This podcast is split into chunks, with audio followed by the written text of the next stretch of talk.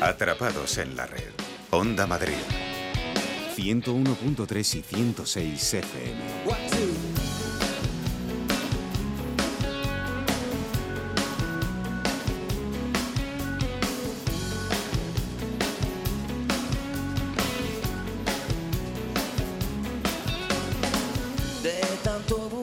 Tardes, escuchas Atrapados en la Red, Onda Madrid 101.3 y 106 de la FM. En la realización, controlando todos los aspectos técnicos, Placio Arribas. Os habla Alberto Burguillo en nombre de todo el equipo de Atrapados en la Red. La Comunidad de Madrid con las nuevas tecnologías aquí, en Atrapados. Te acompañamos todos los lunes de 7 a 8 de la tarde, no nos falles. Y como siempre puedes seguirnos en nuestro portal en directo en cualquier parte y también llevarte el podcast y escucharlo cuando te venga bien. Toma muy buena nota de nuestra dirección www.ondamadrid.es y también tienes nuestra cuenta de correo electrónico para ponerte en contacto con nosotros atrapados y no te vayas muy lejos porque comenzamos.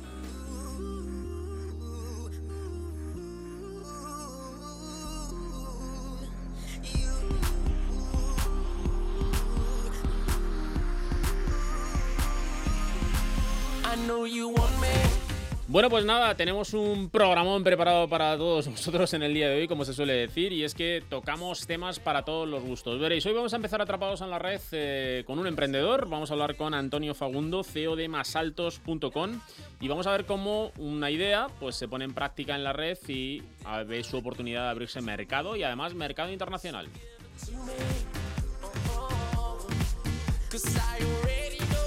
Seguiremos hablando de emprendedores y es que vamos a hablar de Net Rivals.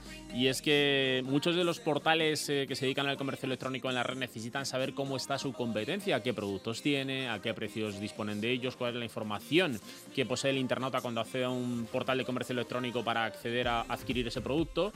Y gracias a aplicaciones como la de Net Rivals o servicios como los de Net Rivals, pues eh, uno es capaz de ver el estado de la competencia. Y una de las áreas que más ha cambiado de la mano de la red y la tecnología, como no puede ser de otra forma, es el turismo. Ha surgido un nuevo tipo de turista y ahora le llamamos viajero. El caso es que no importa tanto el destino, sino como las experiencias que uno vive en ese destino. Y por supuesto la red es protagonista cuando de ello se trata. Nos lo va a contar Carmen Martín Tejeda. Y recientemente se estrenó una película, El Círculo, que lo que hace es poner de manifiesto pues lo que es eh, hasta dónde se puede llevar hasta el extremo que pueden llevar eh, la tecnología e influir en nuestro día a día. Hoy es el tema que nos propone Víctor Domingo, presidente de la Asociación de Internautas. Y por último, ya sabéis, nos damos una vuelta por León de la mano de Red.es. En el Instituto Nacional de Ciberseguridad hablaremos con Marcos Gómez, su director de operaciones del INCIBE, y nos contará toda la actualidad en cuanto a seguridad se refiere y lo que ha acontecido durante toda la semana. Comenzamos.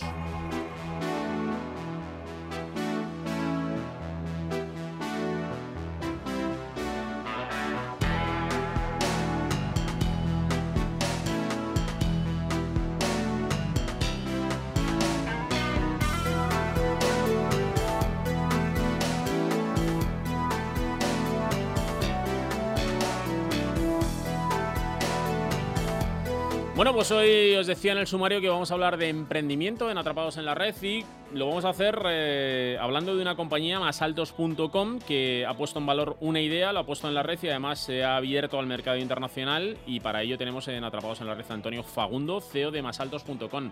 Antonio, muy buenas tardes. Buenas tardes. Bueno, pues eh, sois el ejemplo más claro de que una idea con un, eh, lógicamente con un objetivo muy claro, eh, lo habéis llevado a la red, estáis triunfando y además os estáis abriendo mercado en el continente asiático, ¿no? Pues sí, la verdad es que agradecemos tus palabras porque porque bueno, un poco representan eso, que somos el, el ejemplo. Yo creo que somos el, el sí se puede, ¿no? Como decían antes la antigua campaña política. Pero yo creo que que de verdad que haciendo Internet es una herramienta potentísima que permite hacer muchísimas cosas. Entonces, encontrar un buen nicho de mercado, encontrar un buen producto, saber gestionarlo, eh, te, da, te da esa posibilidad. Yo siempre lo digo, nosotros desde Sevilla vendemos a, a todo el mundo. De hecho, vendemos a más de 90 países desde aquí, con lo cual un portal web te puede dar de todo. Bueno, Antonio, dirán nuestros oyentes, ¿y a qué se dedica masaltos.com? Porque claro, lo primero, detrás de un servicio tiene que haber una idea y esa idea que se ocurrió es eh, eh, llevar a cualquier parte del mundo tacones que faciliten o nos den un poquito más de altura, ¿no? Bueno, realmente no, no son tacones, son son zapatos que hacen más alto a la persona que lo lleva, concretamente lo hace 7 centímetros más alto, pero no, no es un tacón. El zapato a la vista es un zapato normal y corriente, la persona que lo ve no se da cuenta de nada. Y la persona que lo lleva sí eleva su altura en 7 centímetros. Están hechos con un arma especial para disimularlo todo y que no se note, no se note nada. Realmente no, no es un tacón, no vas andando apoyando la puntera del pie, sino que lo que haces es andar eh, en una superficie que está ligeramente inclinada, ¿no? Eh, o sea, andas plano, pero un poquito un poquito inclinado.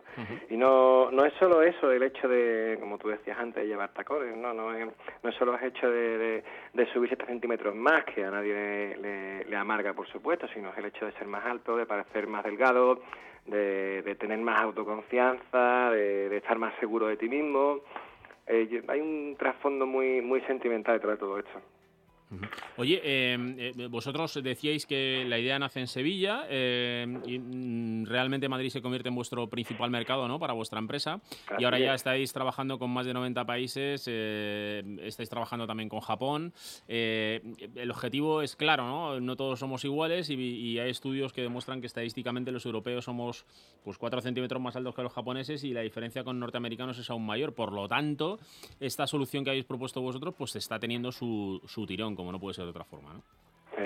Esa es, esa es la solución que, que intentamos buscar, pero no, no es tanto el estudio de altura media, que por supuesto influye, nosotros nos funciona mejor donde hay un desnivel grande de, de, de, altura, porque nosotros tenemos, por ejemplo, obviamente en Madrid hay gente de todos los sitios, ¿no? Y es nuestro principal mercado, porque seguimos en España y en la capital y donde más gente se, se mueve, pero bueno, también en Holanda son los más altos de Europa y sin embargo tenemos muchos clientes en Holanda, ¿no? Un poco ligado a, a las circunstancias de cada uno.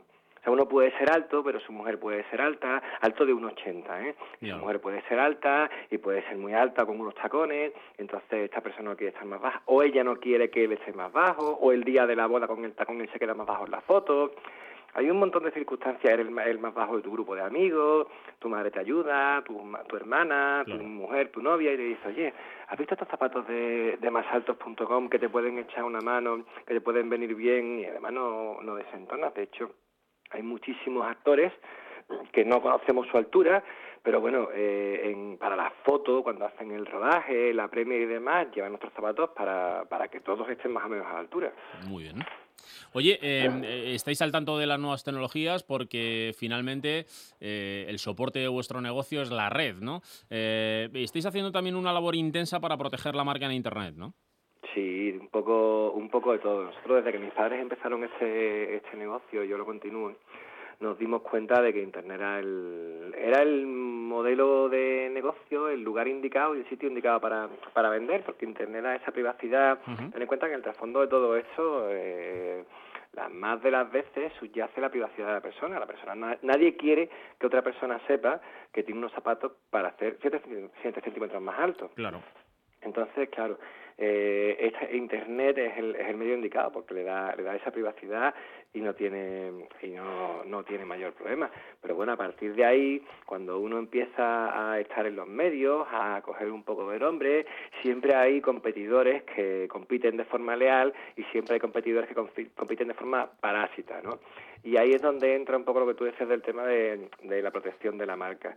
Y bueno, teniendo la suerte de que yo hice Derecho y soy abogado en ejercicio, pues bueno, ahí no es que seamos muy guerrilleros, pero sí defendemos, sí defendemos lo nuestro. Incluso hemos salido en los periódicos, la televisión, miré más por un, tema muy reciente con, con Google, ¿no? Estamos súper orgullosos. Eso está muy bien. Oye, por último, y no te robamos más tiempo, eh, hablábamos del mercado asiático, eh, importante una alianza que habéis firmado con ATPC Japan, y en este caso toda la firma japonesa ha desarrollado una web que podéis ver en masaltosjapan.com, ¿no? Exactamente. Pues todo esto surge un poco porque bueno nuestro negocio se enfocó mucho desde el principio al, sector extranjero. De hecho, hoy día el 65%, es decir, las dos terceras partes de, los zapatos que vendemos van fuera de España. Entonces, que también es un seguro de vida, ¿eh? viendo un poco la situación que todavía tenemos. Entonces, a partir de ahí, eh, varias empresas de varios países nos contactaron con intención de distribuir los zapatos, de venderlos, de tener una exclusiva salvo esta empresa de Japón que vino ya en su día con su plan de negocio hecho, su plan de marketing hecho, su página web, todo ya propuesto, y aquello era como, como empezar a andar. Y la verdad que estamos estamos súper contentos porque, bueno, ya se ha convertido en el, el 4% de nuestras ventas van, van hacia Japón, llevamos casi dos años, eh, unos 800 pares de zapatos vendidos en Japón, que siéndote sincero, son 800 zapatos más de los que yo he vendido en 23 años, vamos. que la verdad es que está, está, está francamente bien. Además hemos entrado con un producto muy muy de lujo, muy de nicho, hecho a mano, que al japonés le gusta. Y en este caso, el, punto de entrada en Asia. ¿eh? Claro, y en este caso, Antonio, eh, eh, si no fuera por la red, pues los costes para tener presencia en un mercado como el japonés, pues serían prácticamente inasumibles. Sí, sería prácticamente imposible. El tener que alquilar allí una nave, tener un stock, gestionar a una persona o un equipo allí que, que liderase todo el negocio sería difícil. Además, tener en cuenta que estos son, son mercados que son los que hemos leído mucho, hemos visto mucho televisión, pero no los conocemos no sabemos ni cómo es la gente, ni las costumbres de la gente, ni cómo son los, gustos del público, ni de los consumidores.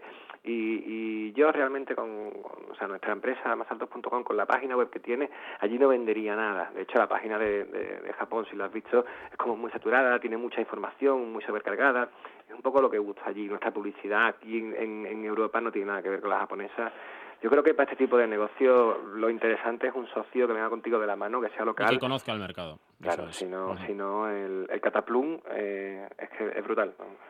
Bueno, pues eh, Antonio Fagundo es CEO de masaltos.com. Enhorabuena. Eh, y nada, ya sabéis, aquí vuestra casa, Onda Madrid, la radio de todos los madrileños. Un abrazo. Muchísimas gracias. Hasta, luego. Big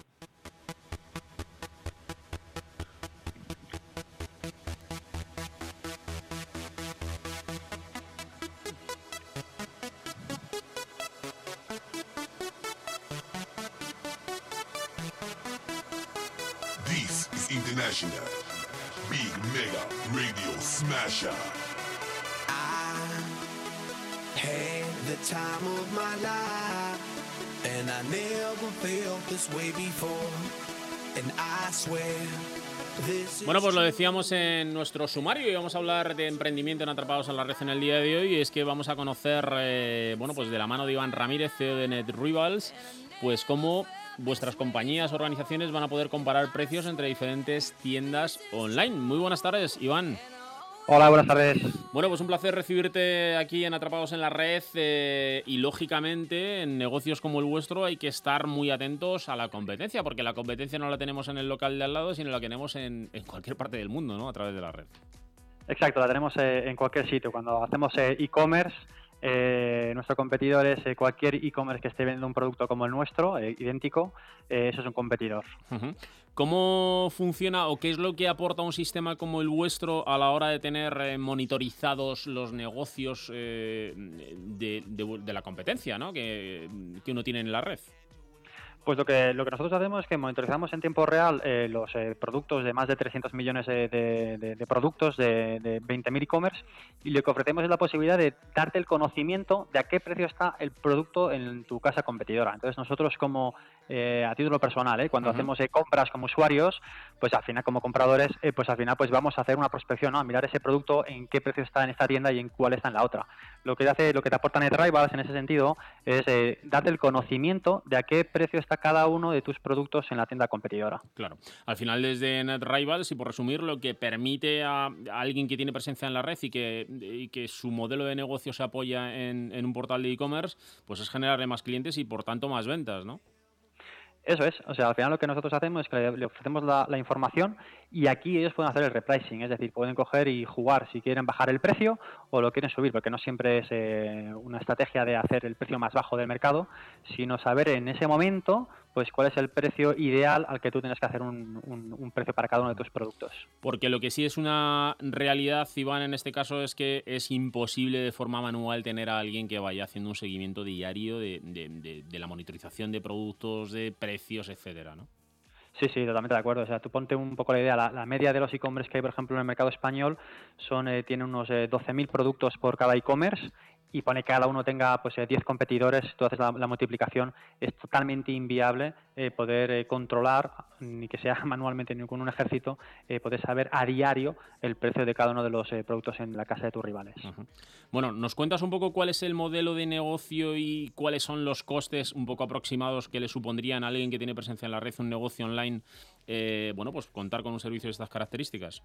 Sí, sí, sí. Nosotros somos un software as a service y lo que hacemos es que pues te, hacemos una, una, cuota a cada uno de los clientes en función pues del número de productos que tengas, de los mercados, eh, de las equivalencias, pues, bueno, un poco de eh, un poco cada, cada caso es, es, un mundo. Claro. Pero nosotros eh, tenemos una tarifa que es muy buena que empezamos desde 200 euros mensuales y acabamos, pues dependiendo del tipo de clientes. Tenemos clientes mucho más muy grandes, pues que nos pagan cuotas más, más elevadas. Pero vamos, es un software que cualquier e-commerce puede utilizar.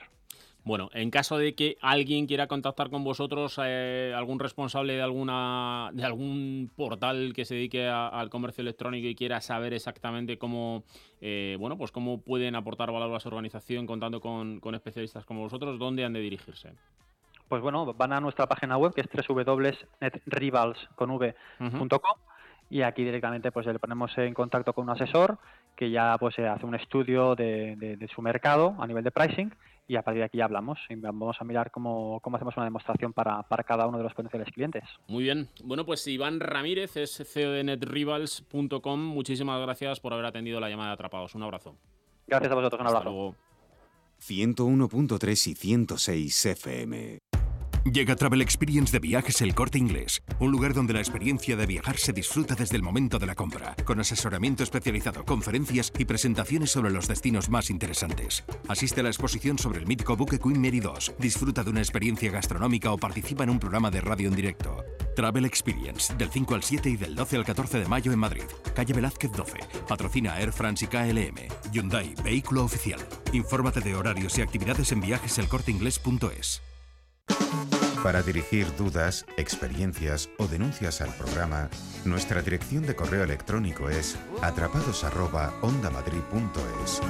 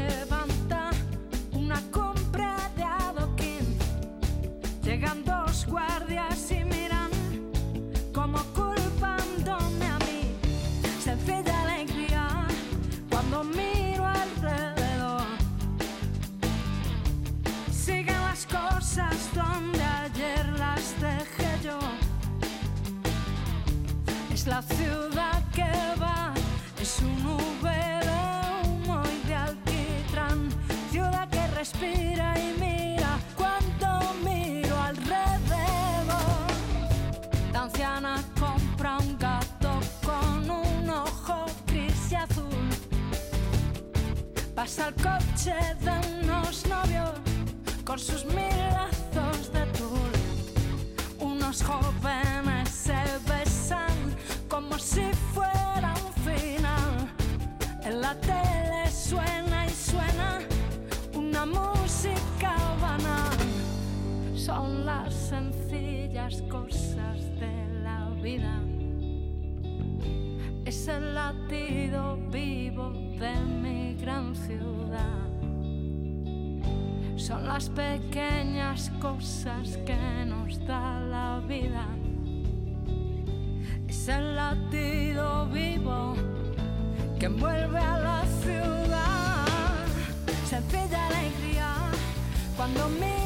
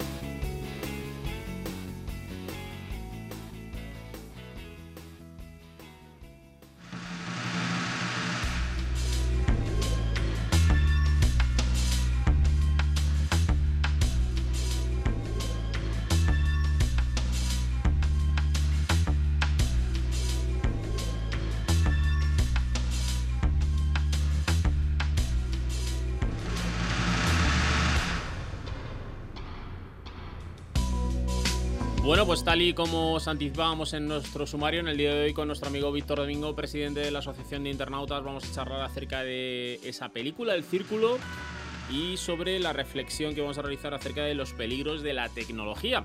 Muy buenas tardes, Víctor. Hola, buenas tardes, Alberto. ¿Qué tal? ¿Qué tal? ¿Cómo vas?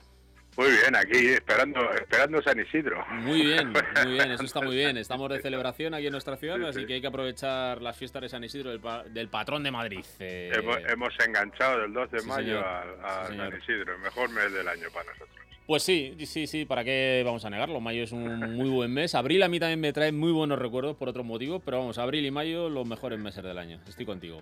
Oye, eh, eh, El Círculo, una película, hay de todo. Yo he leído un poco de todo, ¿no? Eh, he leído gente que le ha encantado, he leído gente que no le ha gustado nada, he leído a gente que, que parece que la Sí. película es demasiado alarmista. Entonces, mm, vamos a reflexionar un poco acerca de los peligros de la tecnología, eh, apoyándonos en, en lo que ha sido el lanzamiento de esta Bueno, película. es que la, la película, la verdad es bueno, la primera lectura que se puede hacer es de la preocupación que hay en este momento por las cuestiones de privacidad con el uso de las herramientas tecnológicas y sobre todo de, de Internet, ¿no? O sea, la película realmente no dice nada nuevo, en el sentido de que esto ya es el famoso Gran Hermano, pero puesto es una actualización del Gran Hermano, ¿no? Y además eh, lo hace de una manera que yo creo bastante normal, en el sentido de que, decir, cómo eh, actuaría hoy o cómo actúa hoy el Gran Hermano con las herramientas, con las empresas y con los modelos de privacidad que hay en estos en estos momentos, ¿no? Y bueno, yo creo que se hace un hace un acercamiento bastante ajustado a lo que puede ser esa realidad del Gran Hermano, ¿no?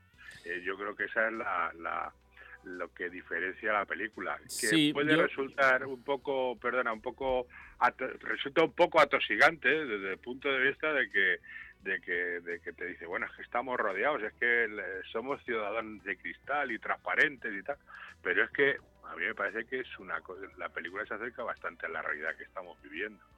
Yo creo que, fíjate, me voy a poner del lado o, o voy a hacer de poli bueno en este caso, y es que creo que los detractores opinan, pues, eh, gente que tiene mucho conocimiento acerca de tecnología o cierto conocimiento acerca de tecnología, de conceptos de privacidad, de cómo funciona la red y cómo los proveedores de servicios eh, hacen con los datos lo que, lo que hacen. Eh, y, y yo creo que hay mucha gente que está en el otro lado que son usuarios de la red que no tienen ese conocimiento y que también hay que Claro. advertirles acerca de esos peligros, ¿no? Claro, efectivamente, sí. Lo que pasa que yo, yo la he visto con mucha atención la película. La verdad es que eh, pues es una película más que sirve más de... O sea, no es una película para ir a divertirte. ¿eh? O sea, ya, de eso ya aviso, porque yo que yo salí realmente muy agobiado, ¿no? Preocupado. Pues, pues sí, y, sobre todo sentí bastante claustrofobia, por decirlo de alguna manera, ¿no? Me, vi bastante encerrado en esa situación, pero y fíjate que es una cosa que nosotros estamos aquí hablando una semana sí y otra también sobre este tipo de problemas y cómo está cómo está afectando, ¿no? Entonces, la, la verdad no es una película para divertirte, pero es una película por lo menos para para reflexionar sobre lo que está sucediendo y desde luego a alguien que no esté al cabo de la calle, que yo creo que ahora mismo no debe haber nadie al cabo de la calle de lo que está sucediendo, pues le pone en aviso, ¿no? En aviso de lo que está sucediendo. Pues yo creo que si fuésemos a preguntar a la calle y hablásemos acerca de temas de privacidad o cómo gestionan datos los proveedores de servicios o cómo está regulado en nuestro ámbito a nivel europeo el tema de la protección de datos, eh, cuáles son las técnicas a nivel de tecnología que utilizan los hackers para apropiarse de la información y demás, la gente estaría pez, pero pez, pez. En sí, general. sí, sí, sí. No, pero aquí además lo que la película te deja entrever o te, te señala de una manera muy clara es que esta gran empresa que se denomina el Círculo opera al margen de los gobiernos. Incluso ellos piensan que están haciendo un favor al gobierno tratando de tener controlado a todo el mundo, ¿no? O sea que fíjate tú, no llega a decir eh, Tom Hanks, que es el protagonista, y dice, bueno, tú no sabes el dinero que le estamos ahorrando nosotros al gobierno. Si, por ejemplo, pudiéramos... Pues una cosa que a mí me llamó mucho la atención, que yo siempre eh, y sigo siendo bastante partidario del voto electrónico, ¿no? Bueno, pues esta empresa trataba de gestionar el voto electrónico de los ciudadanos, ¿no? al margen del gobierno, ¿no? O sea, que te lleva a esto, a este, a estos extremos que por, que por supuesto son factibles. Ahora mismo muchos podríamos votar por medio de Google, sin ir más lejos. Sin duda, sin ¿Eh? duda, sí, Yo- sí. de- o, de, o de Facebook, o- pero vamos a, a poner una, una red social, ¿no? Sea, que tú fíjate hasta qué punto llegamos, ¿no? Por eso a mí me, me pareció excesivamente realista, ¿no? La película. Y eso es lo que se preguntan muchos de los internautas. Y llegará el momento en el que veamos, eh, pues algo que, como tú acabas de plantear, podremos votar a través de redes sociales, podemos votar a través de nuestro DNI electrónico. ¿Nos fiaremos? Eh, fíjate que sacamos punta, o bueno, estamos constatando como lo- las dos potencias mundiales más importantes, como Estados Unidos y Rusia, se acusan mutuamente acerca de espionaje. Y también ahora Claro. las elecciones francesas lo acabamos de ver nuevamente, ¿no? Sí, sí, no, yo, hombre, yo, yo apuesto por, por fiarnos de los estados, de, de nuestros gobiernos y que nuestros gobiernos sean estados de derecho, porque aquí en la película el estado de derecho desaparece completamente con la tecnología, que yo creo que es el otro extremo, ¿no? O sea, en, en esta película no hay estado de derecho, bueno, está, su ámbito es el mundo, aunque su localización es Estados Unidos, pero el gobierno de Estados Unidos no aparece para nada en la, en la película, ¿no? que yo creo que esas son las cosas que tendremos que preocuparnos, ¿no? Porque este, la tecnología no se coma a los estados de derecho y a nuestros gobiernos, y nuestros Claro. gobiernos nos tienen que defender pues de este tipo de cuestiones, ¿no? Y no subirse al carro de las grandes multinacionales. Sí, señor, y además en este caso deberían defendernos mm, o que tengamos además la sensación de que estamos defendidos y no esa falsa defensa, pues que como tú citabas Tom Hanks en la película, que, que encima están ahorrando dinero al gobierno y que están facilitando Sí, sí, no, servicios claro. de una manera que, que- que le corresponde al gobierno realmente, ¿no? Es que, se, se- eh, la película lo que trata es de que esta, esta gran empresa lo que está haciendo es un servicio al gobierno y a los ciudadanos, porque, porque ellos para ellos la transparencia total es, es el objetivo máximo, pero ellos son los que controlan todos esos datos, ¿no? Y los ponen a los servicios de los intereses que de la, de la empresa, ¿no? no de los ciudadanos ni de todo esto. Entonces, Bueno, en yo todo creo que- caso, eso es una es de verdad la película sirve como para reflexionar sobre esto y muchas cosas eh, a muchos eh, muchos oyentes de este programa, cuando vayan a la película les va a sonar de que las han oído por aquí. O sea que tú nos recomiendas ver la película, yo no la he visto todavía, la voy a ver. Eh, eh, tú a, nos- a nuestros oyentes les recomiendas ver la película, ¿no? Si quieren entrar en, en reflexionar sobre nuestra privacidad, sí. Ahora, si lo que quieren es divertirse, eh, no, no se van a... No, esta película no es para ir a divertirse, es para salir más preocupado de lo que entras. Bueno, Víctor, oye, ya que te tenemos, eh, no te puedo dejar irte sin hacerte una pregunta que hemos reflexionado esta tarde en Aquí hay playa con Maite. eh, y, y me gustaría conocer eh, tu opinión al respecto de las caídas sucesivas que ha ido teniendo WhatsApp en las semanas anteriores. Y si esto responde a una estrategia de la compañía o si realmente han sido caídas técnicas o tenemos que sospechar algo eh, en un corto plazo. Bueno, yo creo que eh, estas empresas va a llegar un momento en que van a cobrar por los servicios que prestan, ¿no? Y entonces yo creo que solamente pensar la que se montó este día que cayó y lo bien que le vino pensar eso, pues claro, si se cae el servicio no nos podemos quejar. Claro. No estamos no estamos pagando por ese por ese servicio, ¿no? O sea, sí podemos quejarnos por, ah, por cuando cuando no tenemos conexión a internet porque le estamos pagando a la operadora telefónica un dinero todos los meses. Pero mientras que estemos eso, yo creo que bueno, eh, la, la empresa tiene manga manga ancha para, para bueno hacer sus pruebas y hacer sus digamos sus, sus trabajos de campo para ver cómo y desde luego la reacción fue impresionante Sí, sí. había una preocupación fue hashtag en, en Twitter vamos fíjate tú que es un servicio de WhatsApp y hashtag en Twitter o sea que como un como un trabajo de mercadotecnia no tiene vamos no tiene parangón ¿eh? entonces bueno pues estamos en esas manos hasta que se decidan a cobrarlo y entonces prestar un Sí, señor. Por el que se está pagando Hay un mosqueo también impresionante en las redes porque, eh, bueno, pues hicieron unas declaraciones del responsable de producto de, de Facebook Messenger hace también semanas diciendo que ellos veían el servicio de WhatsApp como país, para países en vías de desarrollo, ¿no? Lo que también suscitó la polémica, ¿no? Claro, claro, no sé. Y además, además, eh, fíjate que mismo Facebook ya tiene una de las cosas que se está hablando ahora es de cómo está subiendo el Messenger, ¿no? Claro, de Facebook. ¿no? Mm. Es, es como si ellos mismos estuvieran haciendo la competencia, ¿no? Y realmente no se están haciendo la competencia. Los eh, están abriendo líneas de mercado. Sí, señor. Bueno, pues de todo ello seguro que hablamos durante este 2017 y veremos a ver cómo WhatsApp va enseñando sus armas en los próximos meses. Víctor, que pases una De, muy to- buena de semana. todas maneras, Dime. cuando hablemos de WhatsApp, pensar en la alternativa que es Telegram, pues si nos tenemos que ir corriendo, ¿eh? Eso es. Que de hecho tiene muchas cosas buenas que también las hemos sí, contado sí, aquí sí. En, en Atrapados. Víctor, muy buena semana, un abrazo. Un abrazo, Alberto. luego. Hasta luego.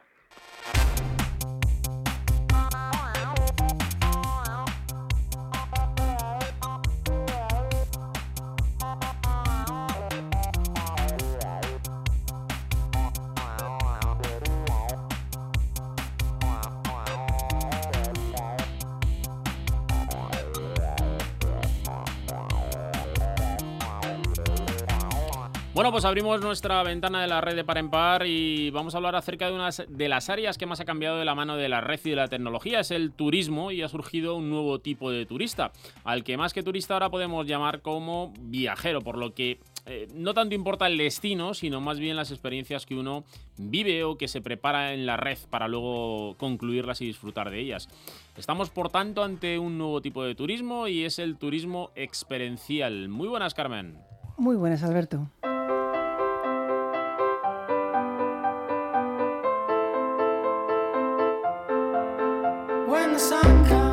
El mundo está cambiando mucho y muy deprisa, sobre todo de la mano de tecnologías que ya no son tan nuevas y de generaciones que sí lo son. Uno de los campos que más se ha transformado es el del turismo. La manera en que viajamos o incluso planeamos nuestros viajes es muy diferente a la forma en que lo hacíamos antes. Se abre paso un nuevo concepto, el turismo experiencial. Turismo experiencial es aquel que aporta una vivencia satisfactoria al viajero por aquello que él hace durante el viaje. ¿Vale? Pone ese concepto de vivencia, satisfacción y el hecho de obtener un significado. ¿no? Es decir, el, el viajero, por aquello que hace, va a conectar con su escala de valores o con su escala de emociones o su escala de, de sentimientos. Carlos Sánchez es un ingeniero de telecomunicaciones que se pasó al lado oscuro, al del marketing.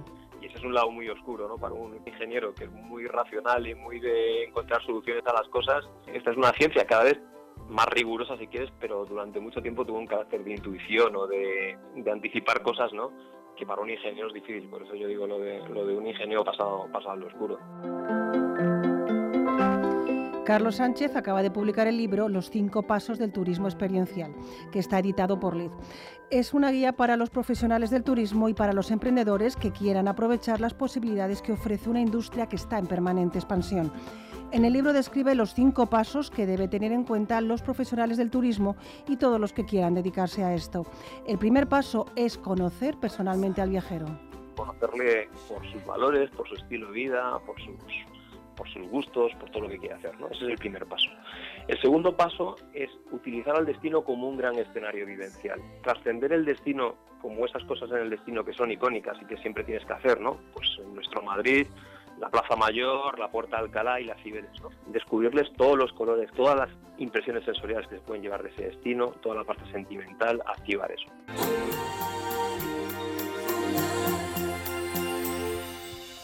El tercer paso es trabajar los puntos de experiencia dentro del escenario. Esos primeros lugares donde el viajero va a empezar a experimentar. Entonces es como los mimamos con aspectos como el diseño, la importancia de las personas que te atienden cuando llegas al, destino y eh, toda esa parte sensorial cuidada.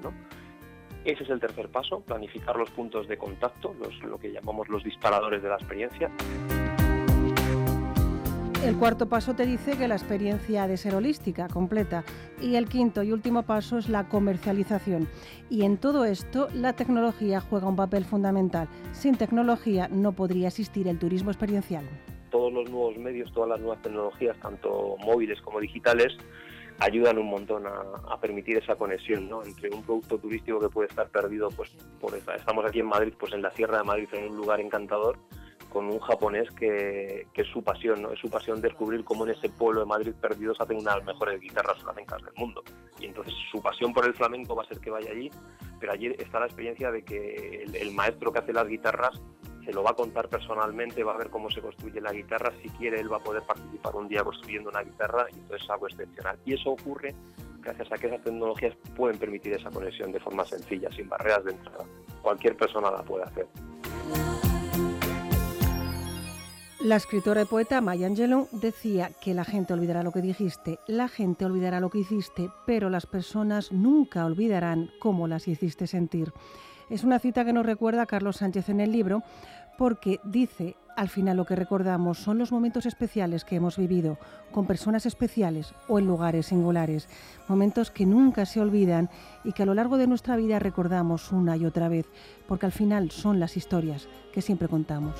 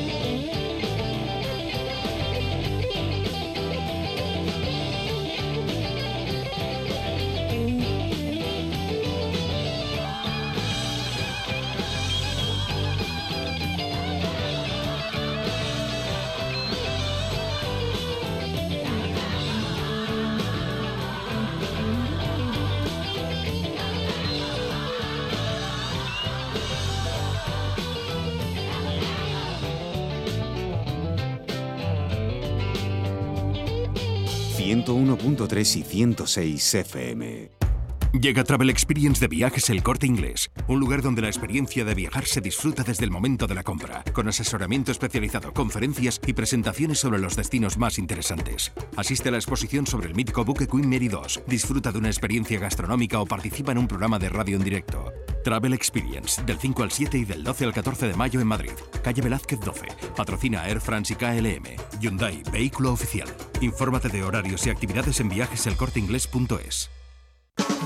Atrapados en la red, sin horario en nuestra web www.ondamadrid.es. Durante toda la semana, cualquier hora del día o de la noche. de mi corazón.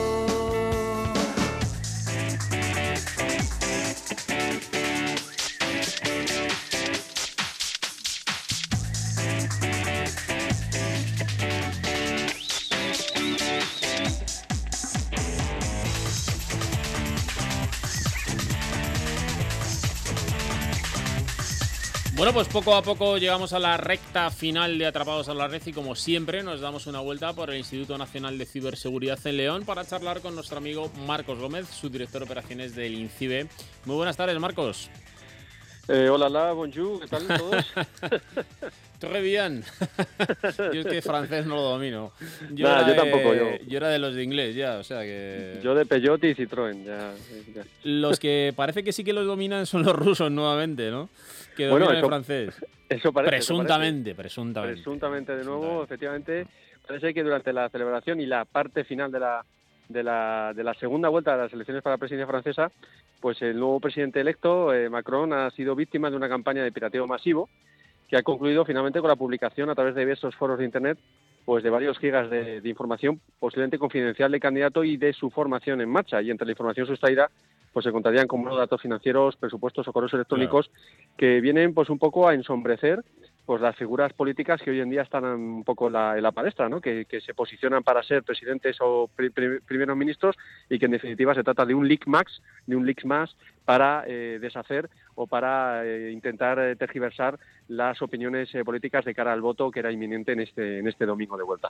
Y fíjate, Marcos, que yo me atrevería también a hacer una reflexión, y es que un internauta puede pensar y que no tenga mucho conocimiento en temas de seguridad o en, en realizar buenas prácticas, o incluso aunque las realice habitualmente, pues que puede cundir el desánimo, ¿no? Porque pensarán si en Estados Unidos en la carrera presidencial hubo ya incidencias y los datos eh, bueno pues quedaron expuestos en cuanto a candidatos y demás también ocurran en las elecciones francesas. Y se les presupone que cuentan con medios con conocimiento y con un equipo técnico detrás de cada uno de ellos que puede dar el soporte para que eso no ocurra que no pasará un mortal eh, en caso de que tenga un apuro de estas características. Bueno, nosotros queremos pensar que el nivel de exposición que tiene en definitiva una persona con tanta visibilidad como en su momento pues Hillary Clinton o en este momento Macron, pues es distinta de la de un mortal como puede ser Alberto Burguillo o Marcos Gómez y que por lo tanto esa visibilidad de exposición de datos es menor. Pero, eh, claro, también acorde con lo que tú dices y totalmente de acuerdo contigo, las posibilidades de defender esa privacidad y esa información, pues eh, evidentemente mm, dependerán de lo que tengamos en el bolsillo para protegerla o de nuestro sentido común, mientras que detrás de una de estas personalidades supone que hay un equipo eh, técnico que debe velar por esa por esa privacidad y que cuando salen estos datos a la red, en definitiva, pues como 100% de seguridad no existe, algún agujero van a entrar. Eh, todo ello pasa por una política que se llama la política de transparencia. Toda esa Sí. esta gente que tiene vida pública, pues quizás eh, dando a conocer cuáles son sus datos financieros, económicos, etcétera, pues ya no tiene más Evitan este que- tipo de- exactamente, de acciones, exactamente. ¿no? Quitan las ganas, quitan las ganas. En todo caso, eh, este tipo de información se utiliza con dos fines. Por un lado, desestabilizar lo que es el propio proceso democrático y por Correcto. Otro lado también al ganador en un momento determinado poder tener alguna palanca con él para mediar en algún tema, ¿no? Por ejemplo, ¿eh? Eh, la extorsión hoy en día es uno de los métodos más eh, convincentes que hay y que, ha, y que ha sido un, digamos, un, un tópico durante toda la historia de la humanidad y una vez más se, se demuestra que se puede hacer simplemente con datos, con acceder a Sí, datos señor. que estén mal protegidos. Bueno, y de extorsión nos vas a hablar en el siguiente tema porque eh, nos vas a hablar acerca de nuevas formas de extorsión cibernética, eh, donde no solamente nos roban información o datos, sino que además luego nos extorsionan para recuperar, eh, si existe alguna posibilidad de recuperar esos, esos datos, eh, y que si no pagamos por ello, pues, pues, pues ya caemos en un desastre total. ¿no? Claro que sí, Alberto, estamos hablando del típico ransomware, pero en este caso llevado un poco a eh, esa información. Es un activo crítico de una compañía que fíjate cómo se llama, Netflix, Sí. que a todos los oyentes y seguidores de Atrapados en la Red de Incibe les sonará, y es que han extorsionado a Netflix con la difusión de contenido robado. El contenido robado es la quinta temporada de una conocida serie mm, denominada Orange is the New Black, cuya emisión, bueno, pues estaba eh, bueno, pues prevista para el próximo mes de junio. Y es que los cibercriminales habían sustraído esta información a través de sistemas informáticos de un tercero, de la empresa de producción Larson Studios, y lo que han hecho es decirle a Netflix, oye, que o hago un spoiler masivo de esta serie o me pagas para que no publique y tú sigues con tu previsión de publicación de contenidos.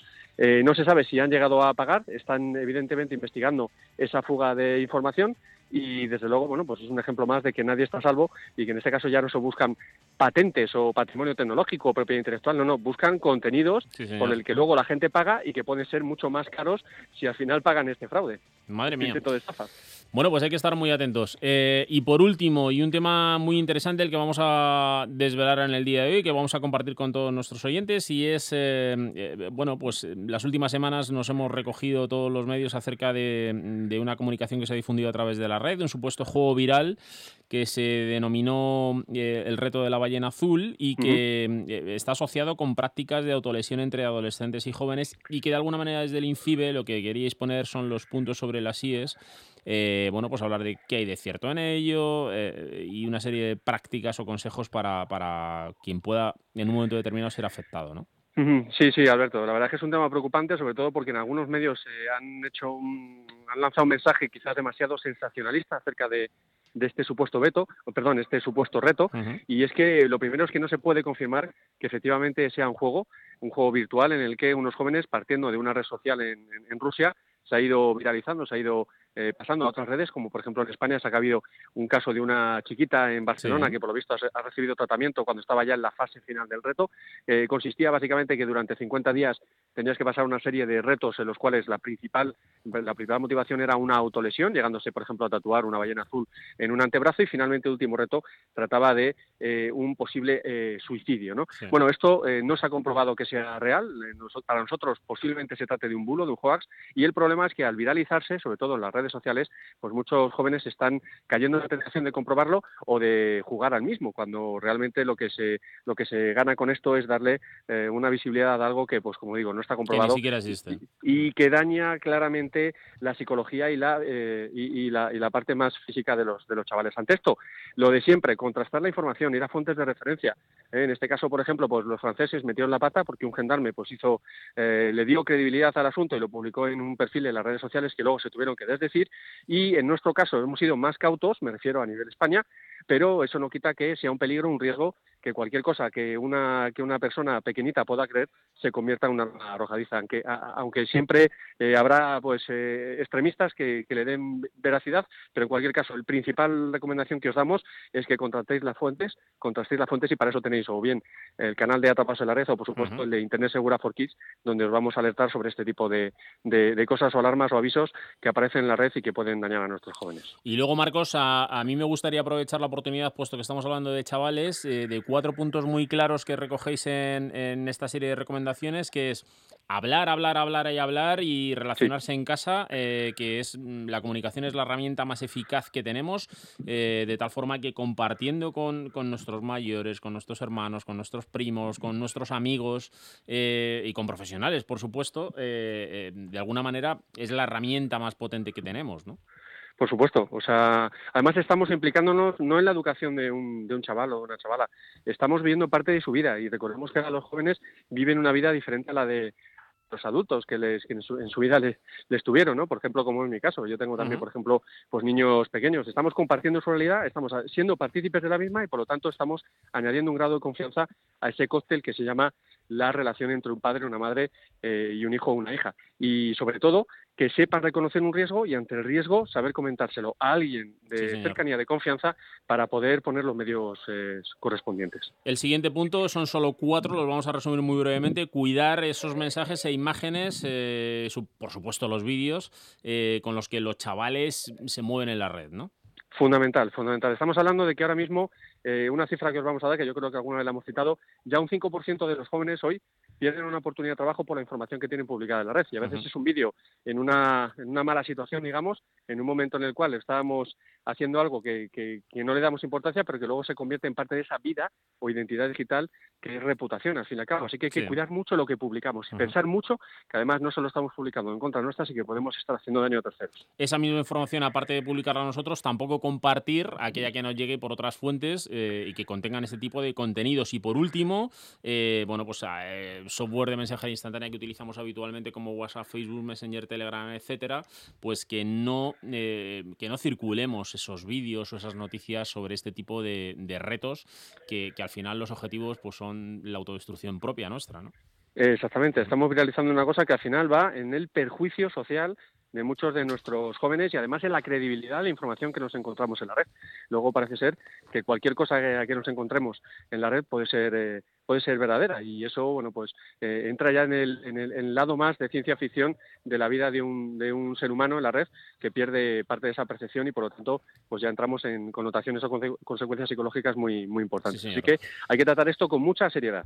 Bueno, Marcos, pues como todas las semanas ha sido un placer. Eh, te deseo una muy buena semana y la próxima semana estaremos aquí hablando de seguridad como siempre. Un abrazo. Sí, y además toca celebrar el Día de Internet, así que a por ello. Ahí Sí, estaremos. señor. Ahí estaremos. Hasta luego. Un abrazo. Hasta luego.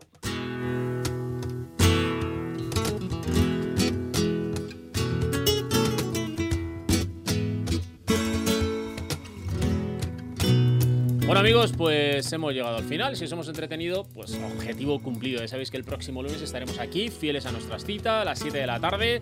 Y no faltéis ninguno porque pasamos lista. Entre tanto, pues tienes la web de Onda Madrid para seguir a los servicios informativos y a todos nuestros compañeros y descargarte nuestro podcast y escucharlo si no has podido seguirnos en directo en el día de hoy. En la realización ha estado Plácido Arribas. Recibe un saludo a Alberto Burguillo en nombre de todo el equipo de Atrapados en la Red. Sed felices, muy buena semana. Hasta luego. El vuelo de tus palomas, el ala de tu sombrero, me columpié en el alero de los aires que te daba.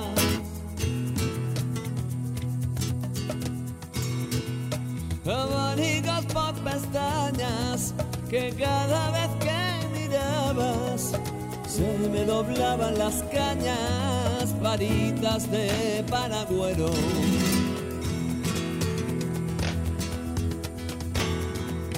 La sombra de una palmera es alimento del alma. Ahora que todo ha pasado, neblina del sentimiento. Añoranza de otro tiempo que me honraba tu presencia. Fue tu amistad sincera, desinteresada y cierta.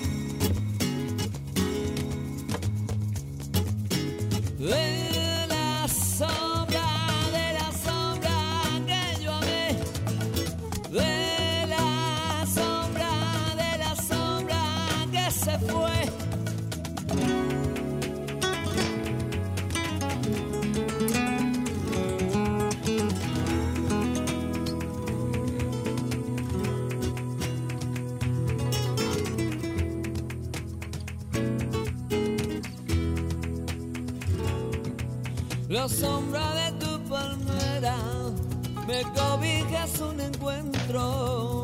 Con sus brazos me rodea, me apacigua el sufrimiento.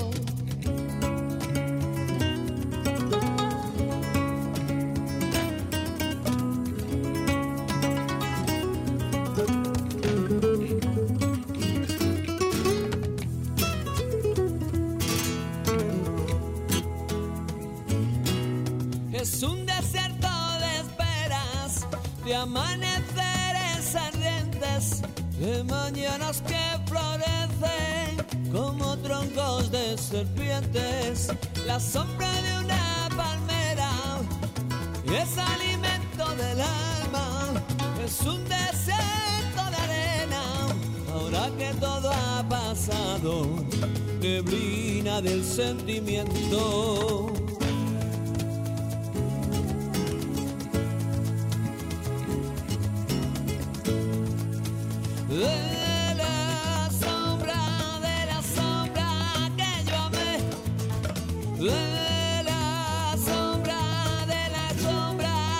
La